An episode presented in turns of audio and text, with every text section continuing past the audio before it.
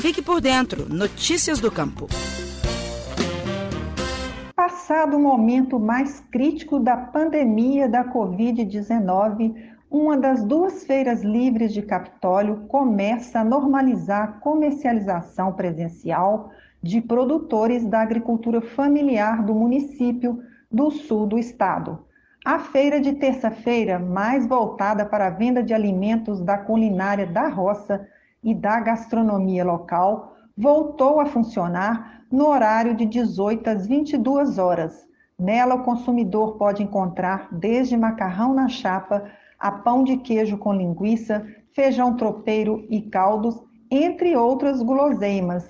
Já a feira de sábado, que ficou somente dois meses fechada, continua de forma presencial de 6 da manhã às 12 horas, com produtos como verduras, frutas, legumes, mel, queijo e peixe, entre outros. Mas o que ficou da fase mais aguda do distanciamento social foi a experiência inovadora que os agricultores viveram com a comercialização online e a entrega deliveries dos produtos aos clientes, como explicou a integrante do projeto, a técnica da Emater MG de Capitólio, Aparecida Beatriz da Silva. Nós consideramos que a feira online inovou na vida do produtor rural porque era uma prática, uma atividade pela qual eles não tinham conhecimento e muito menos vivência.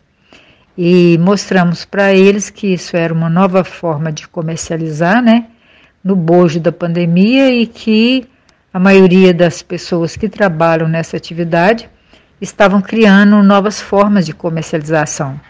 Então, a partir do momento que nós sentamos com eles e falamos, vamos comercializar online, né? Vamos criar a página da Feira Livre e vocês fazem a entrega, né? O delivery. Eu conversei com a produtora de queijo Minas Frescal, Juliana Jovita Santos, ela foi uma das feirantes que aderiu às vendas por meio do grupo de WhatsApp.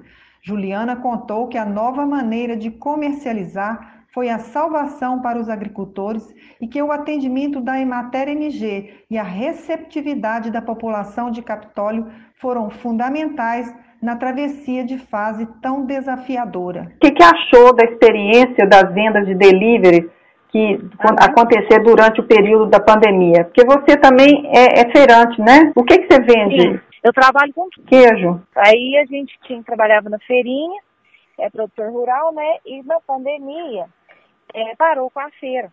Aí, só que a produção não para, né? Aí a gente tinha que pensar num jeito de estar tá continuando.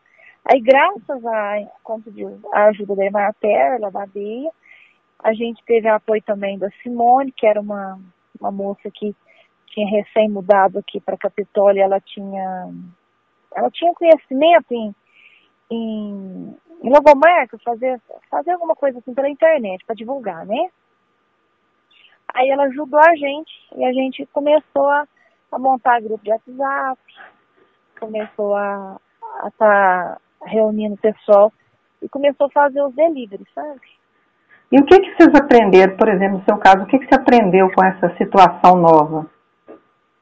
Ah, eu acho que quem superou essa situação da pandemia vive qualquer crise financeira na vida, viu? porque foi muito difícil, sabe? Porque acabou que a gente teve prejuízos, porque não teve como escoar toda a produção, né? A gente é, reduziu a produção de leite, foi reduzindo. A gente aprendeu que nas adversidades a gente aprende a superar a dificuldade, né? A gente aprende a, a se superar. A implantação de feira online em Capitólio derivou do projeto Feira Livre Inovando a Vida da Família Rural. Esse projeto foi um dos vencedores regionais do concurso interno da Emater MG Melhor Inovação de 2020, o concurso elege melhores experiências desenvolvidas pelos extensionistas com resultados relevantes para a empresa ou para seus clientes. E por hoje fico aqui. Eu sou Terezinha Leite, da Emater de Minas Gerais. Até breve. Você ouviu o Estação Rural, o podcast da Emater Minas Gerais. Este programa tem apoio do Cicobi As cooperativas financeiras são a força que o produtor rural precisa para produzir e crescer mais. Conte com o Cicobi e tenha um grande parceiro no seu agronegócio. Cicobi, faça parte.